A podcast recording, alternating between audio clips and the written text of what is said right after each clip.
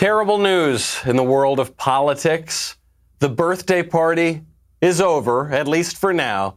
Kanye West has dropped out of the 2020 presidential race. And I have to tell you, as excited as I was and enthusiastic about Kanye's campaign, I had a feeling this might happen. And part of the reason that I had this feeling was that Kanye has released, to my knowledge, only one videoed statement on the campaign, and that statement did not exactly inspire confidence. Hey, what's up, everybody? It's Jay. I'm here at the county clerk's office, and I wanted to show you how I just registered to vote.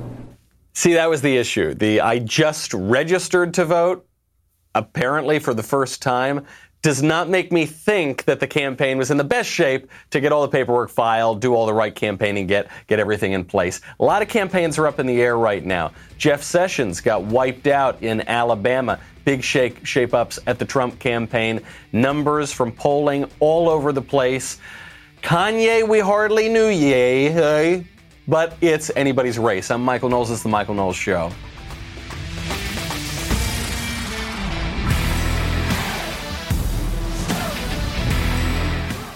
Welcome back to the show. Lots going on specifically in politics. You know, very often we're talking about the culture and how the cultural issues are going to affect politics. Well, the effects are here. The campaigns are getting into high gear, and some very important changes are being made. Before we get into that, I have to thank our friends over at Keeps. Uh, you know, two out of three guys will experience hair loss, some form of male pattern baldness, by the time they are 35. We were talking about where all of our power comes from. You know, at least 80% of my power is derived from my hair.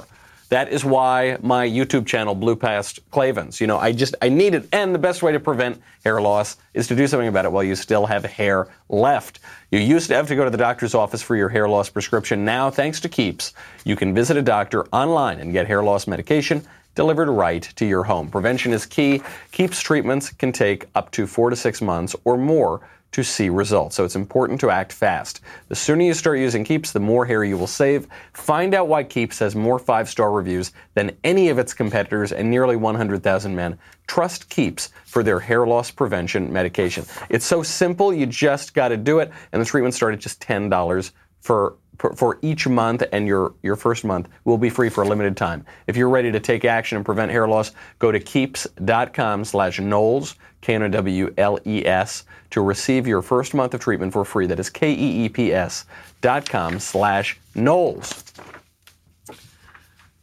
So, major shakeups beyond the Kanye presidential collapse.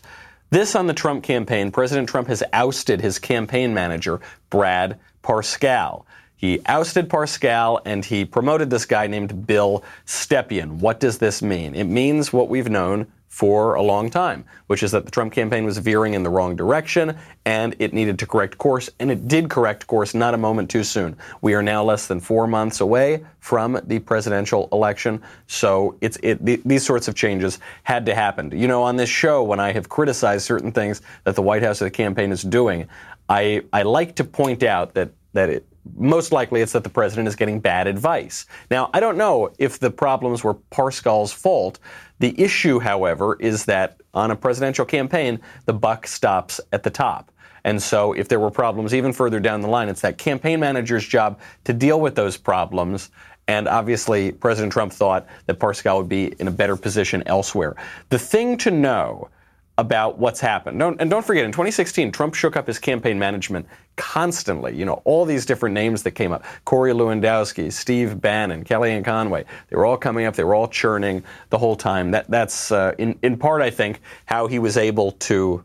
To, continue to improve his campaign. Just because you start out and it's a little weak doesn't mean you have to end that way. Brad Parscale, who was running the Trump campaign, was the campaign's digital director in 2016. And the Trump campaign did great on digital in 2016. But just because you can do one job on a campaign extraordinarily well does not mean that you can necessarily run a campaign extraordinarily well. In fact, in many ways, those are completely different jobs. You know, one is much more about management, the other is much more creative. So the guy he's replaced him with, this guy Bill Stepien, is a political veteran and um, crucially, he's run a number of campaigns, and he ran Chris Christie's two successful gubernatorial campaigns. Did not run the unsuccessful presidential, but he ran the two successful gubernatorial ones. Uh, I'm pleased to see this change. No no ill will toward Brad Parscale, but I'm glad to see that Trump is listening and realizes that things were not going as well as they should be. Because if uh, if the campaign I think were to continue in this way, he might be headed for an unhappy day in November. These things happen. Nobody is guaranteed to be reelected. Nobody is guaranteed to get their seat back. Jeff Sessions learned this lesson the hard way down in Alabama. Jeff Sessions, who served in the Senate for, I think, 300,000 years. I mean, he was, there, he was there for a very long time. He left to become Trump's attorney general. Then Trump soured on him as attorney general. He ran for his old seat again, and he lost. And he didn't, didn't lose just by a little bit. It was a pretty clear loss. Here is Sessions conceding. To the people of Alabama, I want to thank you for your support over the years. We've fought a good fight in this race, and we've taken our case to the people of Alabama, and the people of Alabama have spoken. Uh, they want a new leader, a new fresh face to go to Washington. I think we're going to have that. I love this state. Uh, it's been an honor beyond words for me to serve it. I want to congratulate Tommy Tuberville. He ran a really firm, solid race. He was focused on his goal and on winning. He had a plan to do so, and he was able to do so. He is our Republican nominee. We must stand behind him in November. So, a very gracious concession speech from Jeff Sessions. You know, increasingly in, in recent years, people don't want to actually admit that they lose elections. That's why you have Stacey Abrams is still the shadow governor of Georgia and all, all these sorts of things. People don't want to admit when they lose. Hillary Clinton still thinks she's the president. But, but Sessions has admitted this. This is good news for Trump. This signals that Trump's uh, endorsement still has a fair bit of sway, at least in a bright red state like Alabama, because Trump, furious at Jeff Sessions' tenure as AG, uh, came out very strongly for Tommy Tuberville. The reason I think why Sessions was so gracious about this is not only because he's a nice, polite man, but also because he got blown out of the water. The race was not even close. Sessions won only three out of Alabama's 67 counties. Tommy Tuberville got 61% of the vote. That to Jeff Sessions' 39%. So, what does it all mean for Trump? We don't know very much about Tommy Tuberville. We know a lot about Jeff Sessions. He was a very popular senator, but that that Trump movement seems to have some influence. Nobody knows anything, so you know the minute that someone tells you this is exactly what's going to happen in November, immediately discount what they're saying. This is up in the air, and I, I think this is the the point about politics no one wants to admit, but it's the point that, that actually should give us the most hope, which is that nothing is inevitable. Okay, what the left wants you to believe is that it's absolutely inevitable. The Democrat, Joe Biden, is going to win. In 2016, it was inevitable. Hillary was going to win. 98% chance, 99% chance.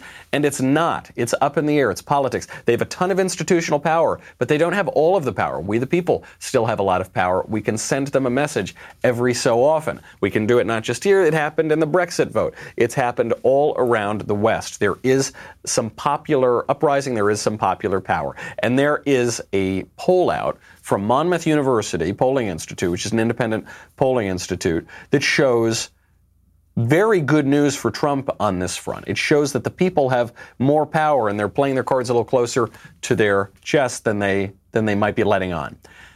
The poll is a little bit complicated to read. The conclusions of the poll are a little bit complicated to get, but what it basically says is that people don't want to be honest with pollsters. People don't want to tell everyone that they're voting for Trump. And it's not just the, the same story we heard in 2016. That phenomenon has actually increased, it's been exacerbated. People are more likely to keep quiet about their support for Trump.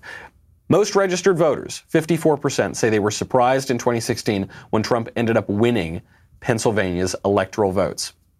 They currently are about divided on where on where Pennsylvania is going to go this time 46 or 45 percent.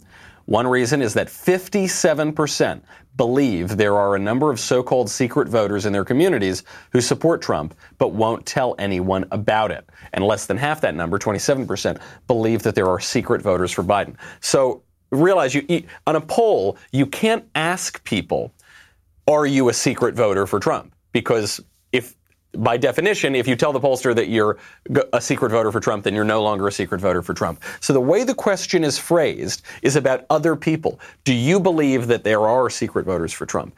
And so our conclusions here are not totally firm. Uh, consider the Black Lives Matter phenomenon, which is the, when someone uploads a black square to social media or someone uses the hashtag Black Lives Matter, what they're saying is that I believe Black Lives Matter, but a lot of people do not. However, everybody has used this phrase and everybody has said that Black Lives Matter. So that would be an example of people imagining that there are all these sort of phantoms out there, but but realizing that they actually there are not, right? I mean, you know, we have to see there are not there's not a scourge of Klansmen running around the country. So the question with this poll is are the people who are saying they believe there are a lot of secret Trump voters out there, is it just a delusion or are there really, do they have good reason to think there are the secret voters? I think it's the latter. I think this is good news for the Trump campaign because the fact is everybody knows a Trump voter. And frankly, everybody knows a secret Trump voter who doesn't want to lose his job, who doesn't want to lose his career and his livelihood. This, this issue of, of, punishment for support of Trump has increased over the last several years, and certainly during these race riots. And the fact of the matter is that, you know, Trump did win. About half the country voted for him in 2016. So there are, are a lot of these people. Does not mean Republicans should get complacent. More good polling news. Rasmussen shows Trump has ticked up seven points nationally, narrowed Biden's lead to three points in recent days. So Joe Biden right now is at 47%. And among U.S. likely voters, Trump is at 44%. 5% prefer another candidate, and 4% are undecided. It's anybody's game. It's anybody's race. Don't let anybody tell you otherwise. Don't let anybody intimidate you into giving up and staying home and being locked up. Staying home, whether because you're afraid to go outside and breathe the fresh air, or staying home more specifically on politics because you don't feel that your vote will matter in the election. That is what the left is banking on. Now, there is a cultural aspect to all of this as well. The culture has become absolutely insane particularly on the subject of race. You thought Nick Cannon was bad yesterday, talking about how white people are animals. A friend of his, an even more famous friend of his in the mainstream entertainment industry, came out and defended him. A little bit of a double standard. Kind of reminds me, probably not a whole lot of white supremacy going on. We'll get to that in one second. First, though, I got to thank our friends over at We the People Holsters. You know, if you have a good handgun but no holster, you're just not doing gun ownership right, okay? You got to be safe and you got to get an excellent holster.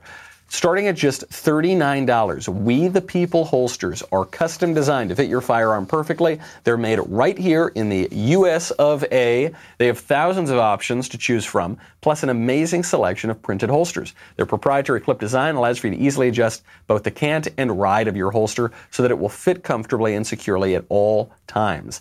I've loved this company for years now. I think they make an incredible product. And I think now more than ever is the time to support American companies. It's pretty patriotic. Imagine exercising your Second Amendment rights while using an American company. It's just, it's perfect. It's beautiful. Go to wethepeopleholsters.com slash Knowles to get yours. Every holster ships free, comes with a lifetime guarantee. And by the way, you can get an additional 10 bucks off with the promo code Knowles, K-N-W-L-E-S. So that brings it down, what, to like to $29? It's unbelievable. Satisfaction guaranteed. If it's not a perfect fit, send it back for a total refund. WeThePeopleHolsters.com slash Knowles. WeThePeopleHolsters.com slash Knowles. Offer code Knowles. The culture has become nuts, particularly on race. I think that's why people are now even less likely to admit that they're willing to, to vote for the Republican candidate. There's so, so much racial demagoguery. We had the Nick Cannon talk yesterday where Nick Cannon said white people are savages and, and barbaric and soulless and animals. Well, Puff Daddy, P. Diggity Doodad, is coming out and defending him. P. P. Diddles tweeted out, quote, Nick Cannon has come home to uh, Nick Cannon, come home to Revolt TV. Truly black owned. We got your back and love you and what you have done for the culture. We are for our people first, for us, by us. let's go. Can you? So the stuff that Nick Cannon said yesterday is pretty disgusting stuff about how terrible white people are, how they don't have souls, about how you get power from melanin in your skin, and because white people don't have that, they're animals. And now you've got an even more mainstream guy, P. Diddy, coming out and defending that. Imagine if this were reversed. Imagine if a popular white musician tweeted at, I don't know, Richard Spencer or David Duke or somebody and said, David Duke, come home to Revolt TV. Truly white owned. Yes, with a thumbs up, and you know, white thumbs up emoji. We got your back. We love what you, what you do and what you've done for the culture. We are for white people first. For us, by us, let's go. Probably that wouldn't go over very well, would it, in the culture? And yet we are told this lie that we are living in a white supremacist nation. Of course, that is not the case. We've gone over this on this show many other times. The, the, there's, there's one aspect of our law that is still racially discriminatory as a matter of law. That is called affirmative action, and that disadvantages, doesn't advantage, it disadvantages white people and Asian people, particularly on university admissions, which is why a group of Asian students sued Harvard University. That's it. That's the only one. If you're told that there is white supremacy by law, you are being lied to. And even in the culture, no sort of nonsense like this, if it were if it were posted by white people, would would ever be tolerated. You would lose your life. You would lose your livelihood without question. We're for our people for something like that. Crazy. And yet we are living under this delusion, actually, that you know these these polls and, and these polls about how people think one thing and they think other people think another thing and they think other people think that other people think another thing. We're all trying to guess where everybody is because we are living in a, a properly ideological vision and the ideology is, is disconnected from the reality in many cases. So you're going to see more of this. This is increasingly what politics is going to become about. You're already seeing it in Asheville, North Carolina. Asheville, North Carolina, first place in the country to now officially vote for reparations for slavery.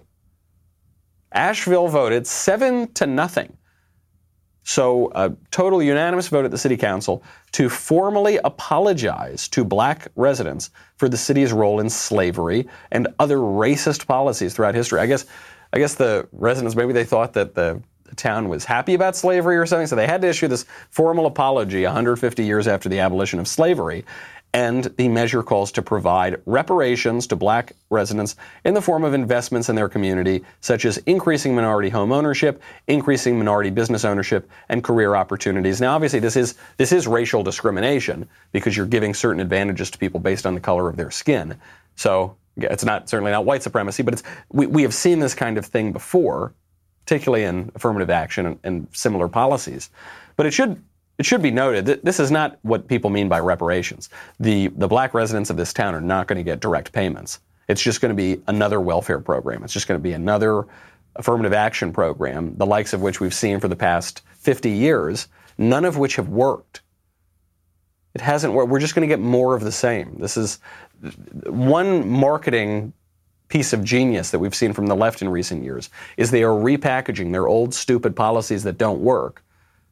They're just repackaging them and making them seem fresh and new. None of these programs, uh, forget even race for a moment, uh, the Green New Deal, none of these giant government programs are anything really new. They are just vast expansions of policies that were already in place just regular old welfare programs, regular old power grabs by people who are exploiting our fears on the sun monster, you know, the environment or race or whatever. And probably we can expect the same results again. But now we're all focused on race.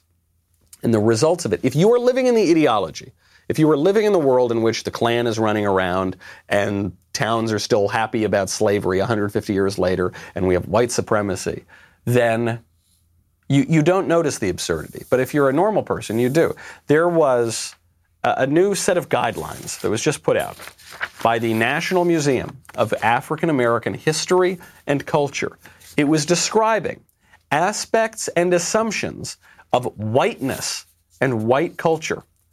Do you know what the National Museum of African American History and Culture believes to be explicitly and exclusively white cultural aspects.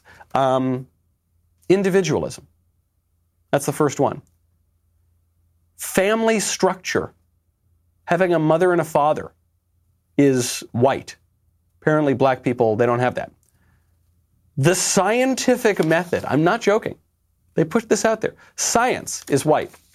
I don't, I guess shamanism or something. Soothsaying would be black or for, for other people of color, but white people have a stranglehold on science. History, history is uh, an aspect of whiteness and white culture. The Protestant work ethic, working, like getting up and doing your job, that is now exclusively a white cultural aspect, according to this African American museum. Uh, religion, Christi- believing in Christianity, that is uh, exclusively white. Perhaps they should read the book. Can you imagine what's going to happen when they read the Gospels? Uh, future orientation, so planning ahead for the future, that's white. Black people can't do that, I guess. They're just stuck in the, in the eternal present. Time, time is listed on here as exclusively white. Aesthetics, like beauty, beauty is white. I, I can't, I actually cannot believe, I cannot allow myself to believe that this was put out seriously by by a, a, nominal a group of African American, the National Museum of African American History. Is David Duke running the National Museum of African American History? Is this like a, a Richard Spencer like joke project? Holidays, justice, competition, all white. Uh, crazy. That's crazy, and very offensive to black people. but when you're when you're stuck in this kind of ideological framework, you can't notice that. In this world, even mainstream reporters are asking, even in interviews with the President of the United States, this kind of madness, this sort of thing. Do you, do you believe that Black Lives Matter? Asking the President of the United States, do you condemn the police who are killing all these black people? Which, by the way, isn't happening, not happening at all. So, in that world, President Trump, main, mainly alone, possibly alone among his contemporaries, is willing to stand up and reject the premise. Let's talk about George Floyd. You said George Floyd's death was a terrible thing. Terrible. Why are African Americans still dying at the hands of law enforcement in this country? And so are white people. So are white people. What a terrible question to ask. Mm-hmm. So are white people. More well, white people, by the way. More white people. A lot of people are criticizing Trump for this response. I actually kind of liked this response. It wasn't the perfect one. I think the perfect response would have been to reject the premise about the cops. To say, actually, the cops aren't killing that many people. There are very few officer involved killings every year, and they are not targeting black people. And, you know, you could get to the second part about how a lot of more white people are being killed by the cops. And you get to that second. I, I, think he could have gone further and just rejected the whole thing about the cops and just defended the blue. But I, I do at least like the point that he's not playing into this fiction that black people are being hunted down all around the country by racist police. That is a fiction. The idea that individualism and family and Christianity and science and history and working are exclusively white, that is a fiction. The idea that we're living in a white supremacist culture is a fiction. The idea that melanin gives you power and that white people are animals and savages is a fiction. It's a lie. No one should give any quarter to this. We've talked a lot on this show about how you cannot stand in the middle on these issues. These are very clear issues. If you stand in the middle of the road, you are going to get hit by a truck. We are in an election year. You need clear messaging, clear positioning. If you stand in the middle of the road, you are going to get run over by the people who are running against you. Okay? So President Trump, you can criticize his response and say, "Oh, it wasn't wasn't quite politic. Mm, he could have massaged it this way." That's fine. But at least he is rejecting this fictional racial narrative that is being pushed. The culture has become insane beyond race. You know, race is, is the hot topic right now, but it's become insane on sex too. Uh, I meant to get to this earlier in the week, but I'm glad we can get to it now. It, it, this seems like a trivial story. This seems like it doesn't matter, but it, it has wide ranging effects on the whole culture and therefore on our politics. Will and Jada Smith. Will Smith and Jada Smith, married for a long time. They've said they are not getting divorced. They've got a solid marriage.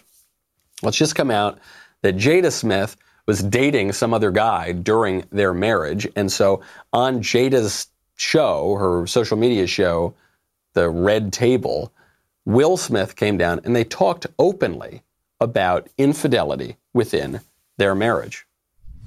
We decided that we were going to separate for a period of time and you go figure out how to make yourself happy and I'll figure out how to make myself happy. Well, at that particular point in time, it was indefinite. Yeah, I really felt like we could be over. yeah, know? no, and, we were over. And then what did you do, Jada? Well, you know, I think from there, you know, as time went on, I got into a different kind of entanglement. Mm-hmm. With August. One thing I want to get clear about and clean up one of the things that was kind of swirling in the press about you giving permission, mm-hmm. which is, uh, you know, the only person that can give permission in, in, in that particular uh, uh, yeah. circumstance is myself. Yes, exactly. Yeah. But what August was probably trying to communicate, mm-hmm. because I could actually see how he would perceive it as permission because we were separated mm-hmm. amicably. Yeah. And I think he also wanted to make it clear that he's not a homewrecker, mm-hmm. which he's not. Oh my gosh, this is so awkward. And most of what she just said is, is not true. I mean, she's right that she had this affair with this guy, but but her conclusions about that are not true. But it's so awkward to watch this. I don't want to watch Will Smith admitting to being a cuckold on camera, and yet he's willing to do that, and it's it's engrossing stuff. And and in many ways, we can give these people some respect for coming out and addressing these rumors that have been swirling about infidelity within the marriage, uh, particularly Jada Smith's infidelity. And so you give them a little bit of credit for confronting this head on, but it is so, so awkward. And it's based on a misunderstanding of family, right? She says in here, one of the rumors was that Will Smith gave this guy August permission to sleep with his wife, and she's saying that's not what happened. And by the way, you wouldn't be the one to give permission. I would be the only one who could give permission. That's not true. When you are married and the wife wants to go sleep with some other guy, it is she does not have the right. She is she is not the one who can do that. And her her I guess her husband could give permission, but he shouldn't. no, this is no, this is not sorry guys this kind of hyper individualism, this total focus on the self, is extraordinarily destructive. This, a lot of what we're seeing here has, typifies leftist culture, particularly on sex and marriage. But there was a little glimmer of hope at the end, a kind of ironic glimmer of hope, which is the conclusion that they made, which is that they're not going to get divorced. You expect to be with somebody for a lifetime. 25 years and counting. Mm. We ride together. We, we die, die, together. together. Bad, marriage, for life. Bad marriage for life. So obviously a reference to uh, to Bad Boys, Ride Together, Die Together, Bad Boys for Life, Bad Marriage for Life. There's something actually to be said about that. You know, in, in most of modern culture, they would just get divorced, right? The minute any trouble happens, you just split up and you remarry. And the Smiths have been interesting because they won't do that. Even though obviously they've fallen prey to the same sort of troubles that happen throughout Hollywood and really happen to a lot of marriages anyway. So there's something really admirable there. You're seeing a, a reaching for a kind of more traditional culture. The things that typify leftist culture here is this insistence on being transparent you, you notice this reading the leftist intellectuals throughout history. They always want to be really transparent, particularly about sex. A lot of, uh, you know, Karl Marx and uh, Rousseau and a lot of these people want to be very transparent about their sexual exploits. They want to hear about their sexual partner's exploits. And this is a weird thing. Conservatives don't want to do that. Just like, ah, don't tell me about your past. I don't want to hear about your ex-boyfriend or your ex-girlfriend. Just shut up. Let's move on now. But they, they want to be very transparent. I think part of this is because they want they, they live by ideology, which is supposed to, you know, be universally applicable, and you know they're living basically only on their reason, not on their gut. You can see Will Smith; he, he doesn't look happy to be hearing about his wife's relationship with this guy, and yet he's still listening to it and putting it on camera here. I think if we can correct this problem of selfishness, of always needing to be happy all the time, of uh, following our individual appetites all the time, If we can, if we can fix that part, and we can keep, maybe learn a lesson from this idea of, you know, good marriage, bad marriage, we're in a marriage, we're not going to split up. That could be a path forward because it seems like a trivial story, but the building block of society is the family, is the marriage. That's why the left attacks it as often as it does. If you don't have working marriages, you won't have a working society, you won't have a working politics. There's actually something to be learned, even from the obviously dysfunctional marriage of Will and Jada Smith. Probably we're going to get a lot of information about dysfunctional marriages soon, too, because Twitter was hacked yesterday. Even some of the biggest accounts Joe Biden, Tesla, Tesla CEO Elon Musk, Kanye West, looks like Obama, Bloomberg, and Bezos may have been affected too. Totally took over these accounts, probably some nefarious actor, state or private, has access to a lot of DMs. We'll see. There will probably be a lot more transparency coming out soon as well. And speaking of private messages, you've sent me your mailbag questions. We will get to them in just one second. But I've got to thank all of you for subscribing to the show on Apple Podcasts and on YouTube. Be sure to check out exclusive content posted on that channel, like my interview with Dave Rubin, which was just very recent. Also, Ben's got a new book. Get his book. It's called How to Destroy America in Three Easy Steps. When he wrote this, he foresaw things that are happening right now. It's very accurate. Great read as always. Goes on sale Tuesday, July 21st at 6 p.m. Eastern, 3 p.m. Pacific. Ben will be doing a virtual live signing event on the day of release. With your purchase of a signed copy, you can write in a question, which may be read and answered as he signs your book live on the air. You can pre-order your signed copy and write in your question dailywire.com slash Ben. Head on over to Daily Wire and then come on back. Uh, we've got a whole lot more. If you go get, go get your reader's pass, it'll be 99 cents per for, for the first month. Then it'll be $3 per month after that. You get a whole bunch of stuff. We'll be right back with the mailbag.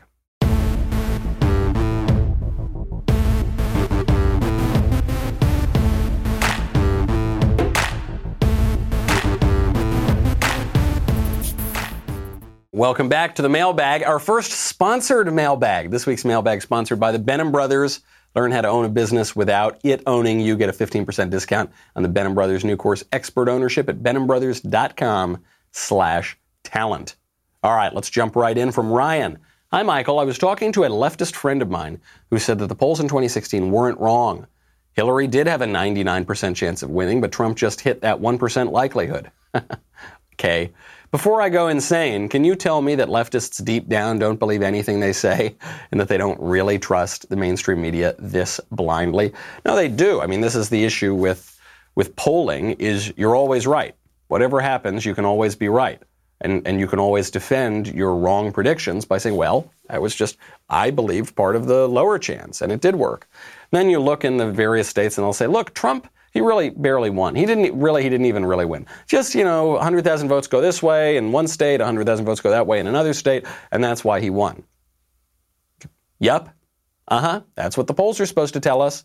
And then, moreover, you know, there weren't polls that said 99% of people are going to vote for Hillary Clinton. What, where we get this 99% number is there were a lot of analyses of this polls, of all of these polls, that said, okay, looking at all the polls, seems 97 or 99% likely that, that Donald Trump will lose. Say, well, I guess that one that one percent number came in. It's very difficult to trust these polls, particularly now. We mentioned earlier people are just afraid to talk to pollsters. So, you know, the the polling matters in, in as much as the campaigns should be paying attention to this and not getting complacent at all. But if you're actually going to, you know, if you're going to bet the house on something you read in the polls, I think you'd probably be a foolish gambler. From Jack, Michael just signed up for the Daily Wire, so I can tell you this. A couple weeks ago, my wife's cousin in LA went to get tested for COVID. He filled out the paperwork and waited over three hours before deciding to leave. Then, a few days later, he got a call from the clinic telling him he tested positive for COVID 19. He was never tested. I thought it was crazy, but I gave them the benefit of the doubt. Maybe a clerical error until I told my good friend here in Texas about what happened, and he said, You're not going to believe this. T, our mutual friend, told me the exact same thing happened to him. He also got that phone call telling him he tested positive for COVID, even though he had left the clinic before getting tested. Question Would you consider these isolated incidents a smoking gun or just a coincidence? I always thought COVID numbers were skewed. How can I believe any data at this point? Your newest fan came from Ben State for the Covfefe. Yeah, this is a thanks for sending in that story because obviously, you know, we're, we're looking for data here, but if the plural of anecdote given often enough, is data. And we do know that there has been a lot of madness. I mean, people who have been shot and died from gunshot wounds have been listed as COVID deaths. And there have been lots of different tests for COVID, and there's been a, a, lot of contradictory information that's come out from the so called public health experts and the mainstream media. And we know that this has been extraordinarily politicized. And we also know that, that medical providers are receiving more money from in, in for the form of government funding based on their their work with COVID patients. So I don't know if any of these particular examples you're using are accurate or if they're misunderstood or if there's confusion, but, but surely the, the basic thing we can say here is that when you're looking at the COVID reporting, you need to be skeptical. Does that mean there's some nefarious super duper conspiracy?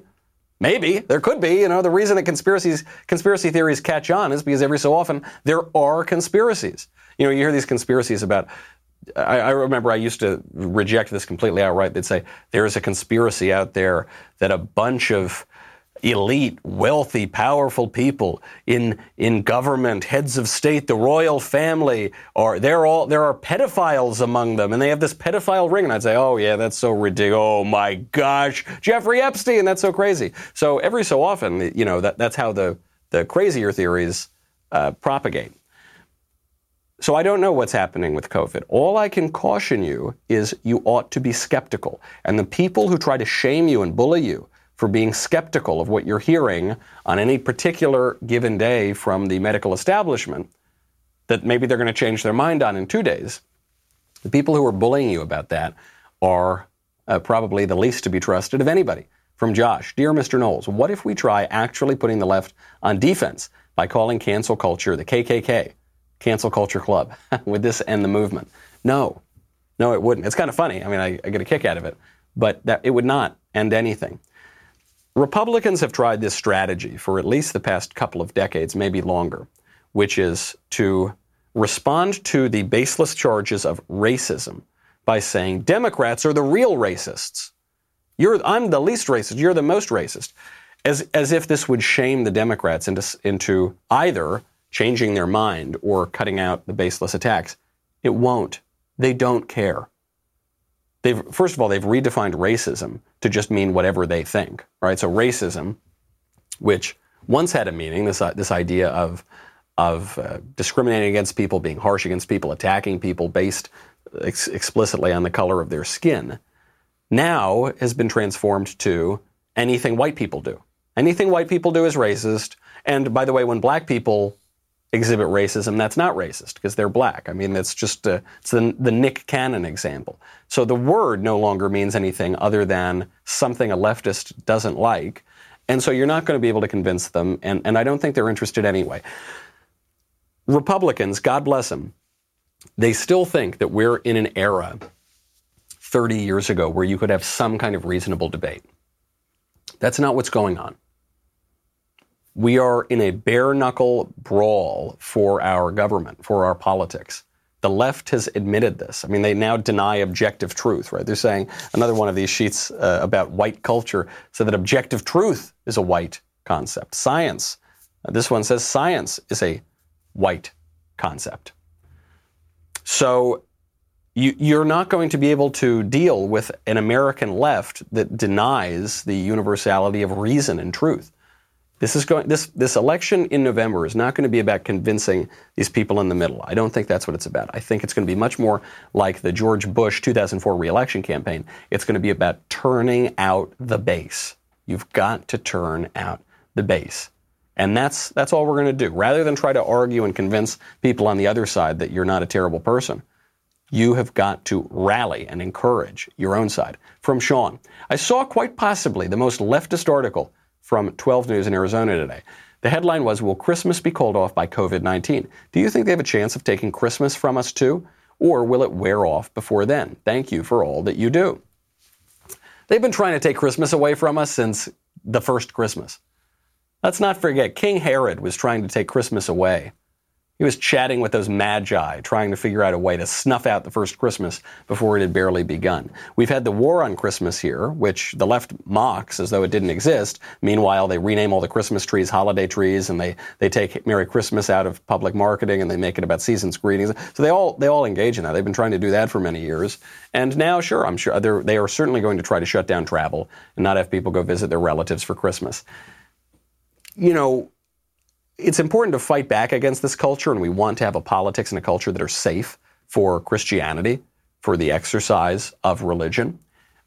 But we should also acknowledge, while we're doing that, that the, the popular culture, this world, the prince of darkness of this world, has always been trying to stop that. And so, you know, you shouldn't just complain and whine and despair about it. You should fight back and try to make a better culture in politics for the religion. But, you know, it sort of was ever thus. From Chris. Cigar Master Knowles. If a nine year old can have the agency to change their gender, then wouldn't a nine year old have the agency to make the choice to go back to school, according to leftist logic? Of course, but it goes actually further than that. This, the left's argument on transgender children is cutting against their argument about liberal adults. You know, you, one thing we've heard in recent years about the campuses is that there's an epidemic of rape and one in four women are going to be raped, which would make Harvard Yard more dangerous for women than Fallujah. I don't think anybody really believes that that is the case. What they're talking about is, well, college kids drink and then they go hook up. You know, they have these kind of increasingly, you know, clinical sexual interactions that that uh, you know because of free love and sexual liberation.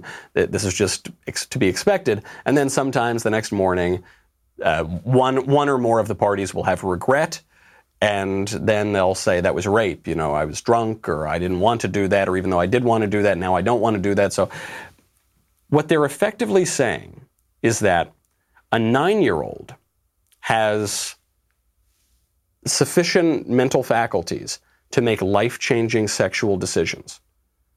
But a 22 year old does not have the mental faculties to make temporary sexual decisions right? A nine year old has the mental faculties to permanently alter his body chemistry in a way that can never be corrected. But a 22 year old woman can't have a one night stand. That doesn't make any sense. But the left has to preserve the cult of sexual liberation. The left has to preserve the cult of individual autonomy, maximizing individual autonomy, and the left has to preserve the cult of feminist victimhood. You can't you can't have all of those at once. It's the same, you know, the trans issue is just such a wedge here because the left has told us for years and years that uh, homosexuals are born that way, and no one should tell them to suppress their desires. And how dare you? That you know, a man loving another man sexually is totally natural and, and actually inescapable. And who would choose this? And also, there's no such thing as men or women. Well, if there's no such thing as men or women, there's no such thing as objective sex, immutable sex, then there's no such thing as homosexuality. Homosexuality requires there to be immutable sexes. They haven't dealt with that, and they, I, I, I'm not holding my breath for them to deal with that. It's just another uh, incoherent aspect of their ideology that's not going to probably change through reasoned debate. They're just using it as a political cudgel. From Nick, austere religious podcaster. I saw that you and the Lord of the Multiverse, Andrew Klavan, did a review of Hamilton. I was wondering if you will be doing other reviews on similar topics such as movies and TV shows. I'm asking because I was unable to watch the musical Hamilton since I'm both a man and straight. Thank you. I guess that relates to the previous question as well. Uh, yes, uh, I, I, hope so. I had a great time doing that with Drew because we just went over and smoked cigars and had a good time, which we do anyway. Let me know in the comments if there's something in the culture you think we should watch. I need a new show anyway. It's been, uh, you know, it's been a long week for a lot of people, long several weeks, long several months. We're now 122 days since we were told 15 days to slow the spread. Some of us knew it wasn't really going to be 15 days anyway. So that's all we're doing, trapped in our homes watching TV, unless we take the opportunity before us. We realize that politics is not inevitable, the political outcomes that the left wants, that we can actually change our political future if only we have the courage to act. That's our show. I'm Michael Knowles. This is the Michael Knowles Show. See you Monday.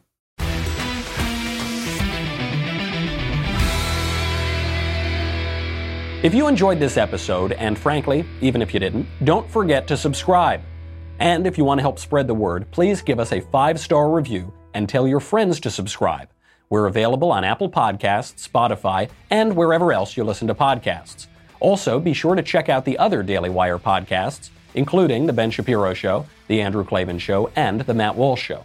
The Michael Knowles Show is produced by Ben Davies, executive producer Jeremy Boring, supervising producers Mathis Glover and Robert Sterling, technical producer Austin Stevens, assistant director Pavel Wadowski, editor and associate producer Danny D'Amico, audio mixer Robin Fenderson, hair and makeup Nika Geneva, production assistant Ryan Love.